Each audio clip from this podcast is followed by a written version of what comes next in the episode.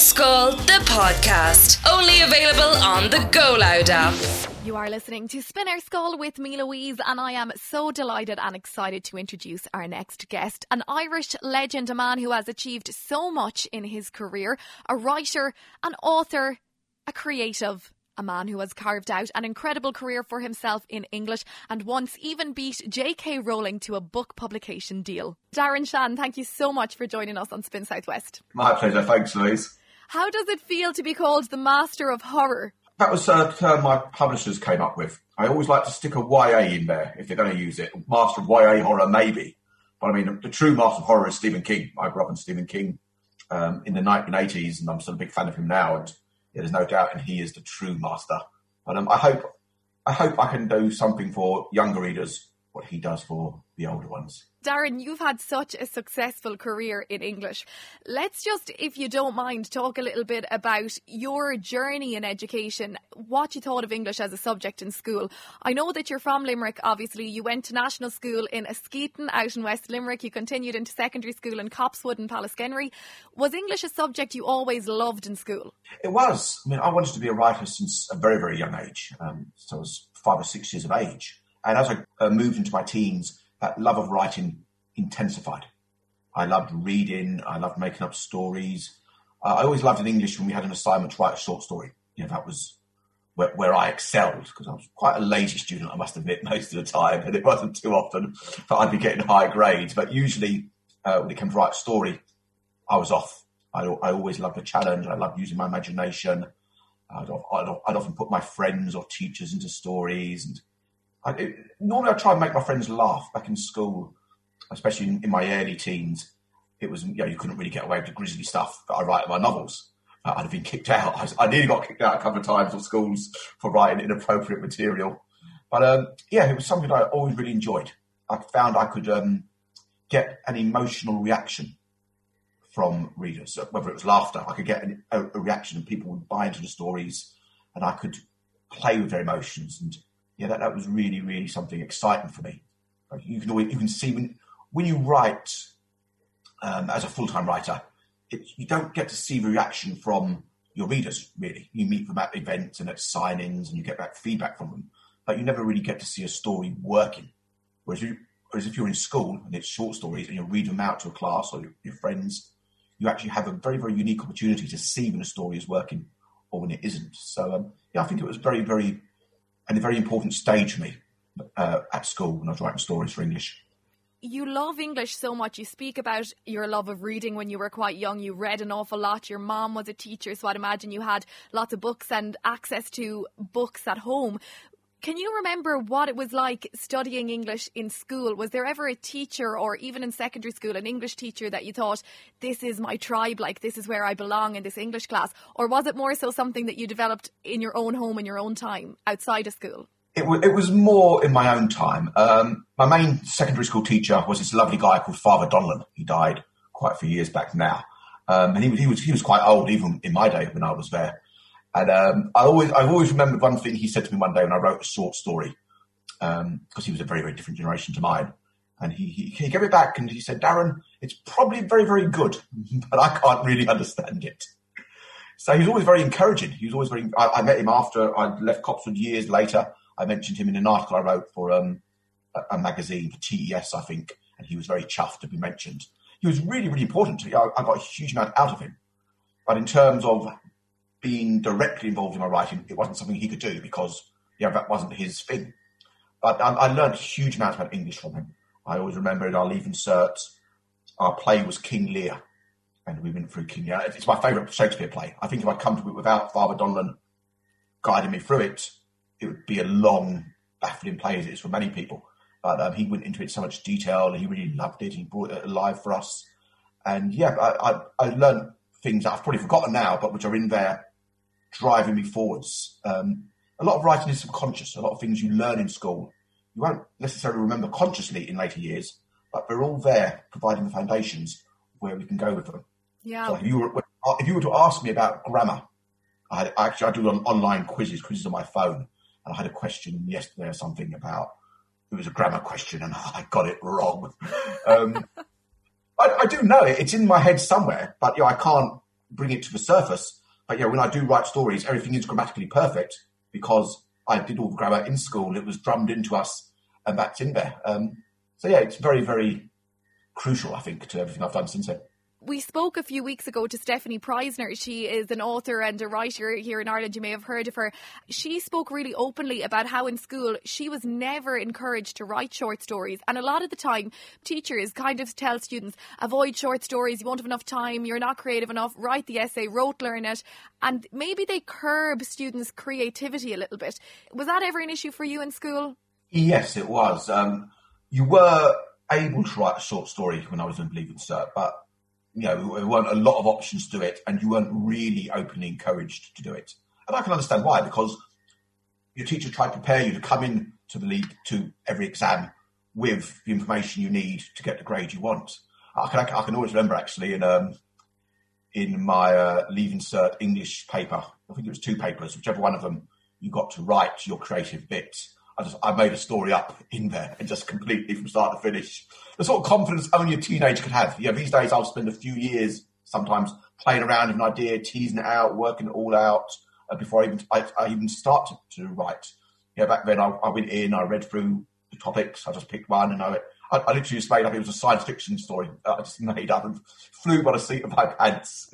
It's hard because creativity doesn't really care about results you can't measure creativity.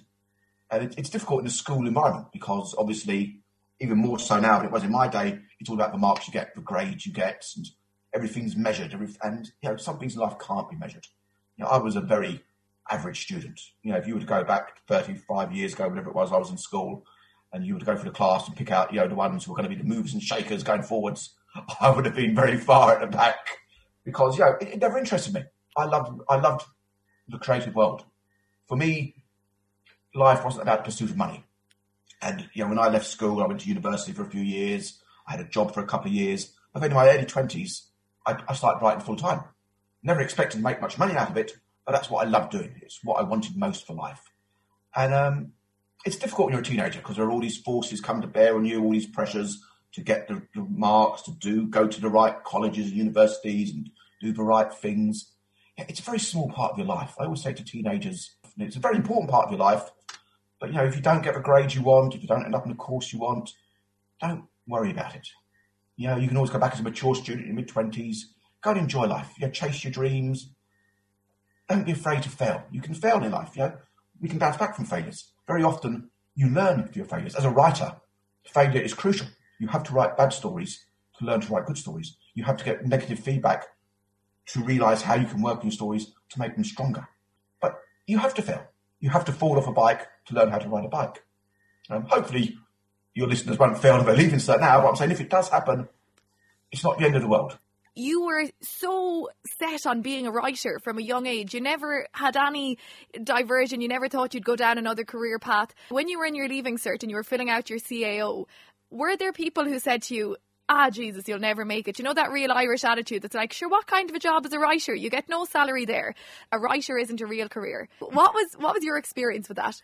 Everybody tells you you're going to fail when you're starting out. It's very hard for people to think of you as a successful author or a successful singer or a successful actor. If that's where your heart lies, in that sort of creative, left of field sort of world, it's very, very difficult for people who know you and have seen you growing up to believe you're going to make it. And it is very, very difficult to make it.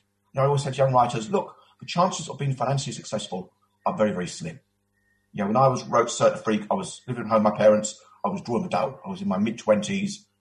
You know, it, by all measurable, extensive purposes, I was a big failure. I was in my mid twenties. I had no money. I was getting twenty five pounds a week on the dole, but I was writing every single day, and I loved it. And for me, that was the important thing. I always say, but you got to be realistic. I when I started writing full time, I knew the chances were that I wouldn't make much money. My goal was to try and be able to make minimum wage. If I was able to just not have to go back on the dole, I would have been delighted.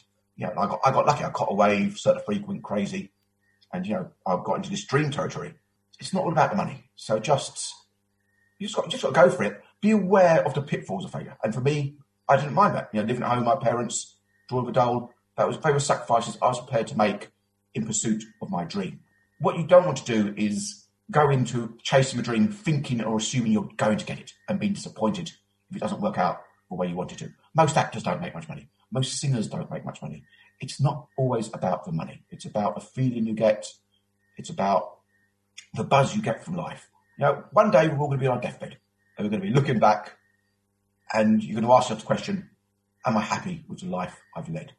And it doesn't matter how much money you've made and what big house you own and what big car you drive. If you haven't had satisfaction doing the job you've been doing for 40, 50 years, you're going to be an unhappy bunny on that deathbed.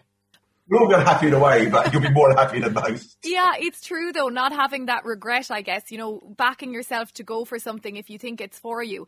You went on, Darren, after school to study English in university. I know that you moved to the UK and you studied there. Do you think that that was an important part of your journey to success as a writer? Or was it just a stepping stone and you kind of did it because that's what people did after their leaving cert? Mostly it was that because that's what people did. Well, there were two reasons. One, you know, my parents wanted me to do that and, you know, I wanted to keep them on the side. But also, yeah, it was, it was nice, you know, the idea of going in for three years, not having to work or doing this thing. Um, yeah, I, was studious in a, a lazy way. And I, I, actually found university very, very enjoyable. Um, I did English and sociology. And I read loads of cool books in English but also learned a lot of things from sociology that fed into my storytelling and how I've written my books. Um, in my vampire series, I approached it almost from an anthropological point of view. So if you want to be a writer, you don't have to go and do a writing course. I think even in some ways, I think you're better off if you don't do that. If you go and study sociology or psychology or plumbing or anything, you will find things you can bring in and weave into your stories. Life is about experiencing, and sometimes you will learn things in places but you don't think you're ever going to learn anything that will be of use to you. And you never know. Um, sometimes you can go to university, study for three years, and it ends up having nothing to do with what you do the rest of your life. I had one path in life, the life of being an author, but they're all different paths, and it can be fun to tread more than one. You strike me as such a humble person, Darren. You're you're not one to be in the limelight, but you have been outrageously successful worldwide. Like you mentioned Cirque du Freak kind of being that initial skyrocket. Do you remember getting that break? Do you remember the moment that you kind of had that pinch me like I've actually made it?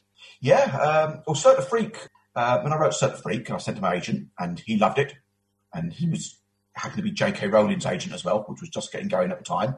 So um, he sent it off to 20 different publishers in the UK to try and get a bidding war going so we could get you know, the biggest, best uh, offer we could and all 20 turned it down. Nobody wanted to touch it with a barge pole. Um, and I, I, was a bit stunned by this. My agent was a bit stunned as well. And um, I can remember, I, I actually, I, my mother was still teaching in Askeaton at the time in a primary school.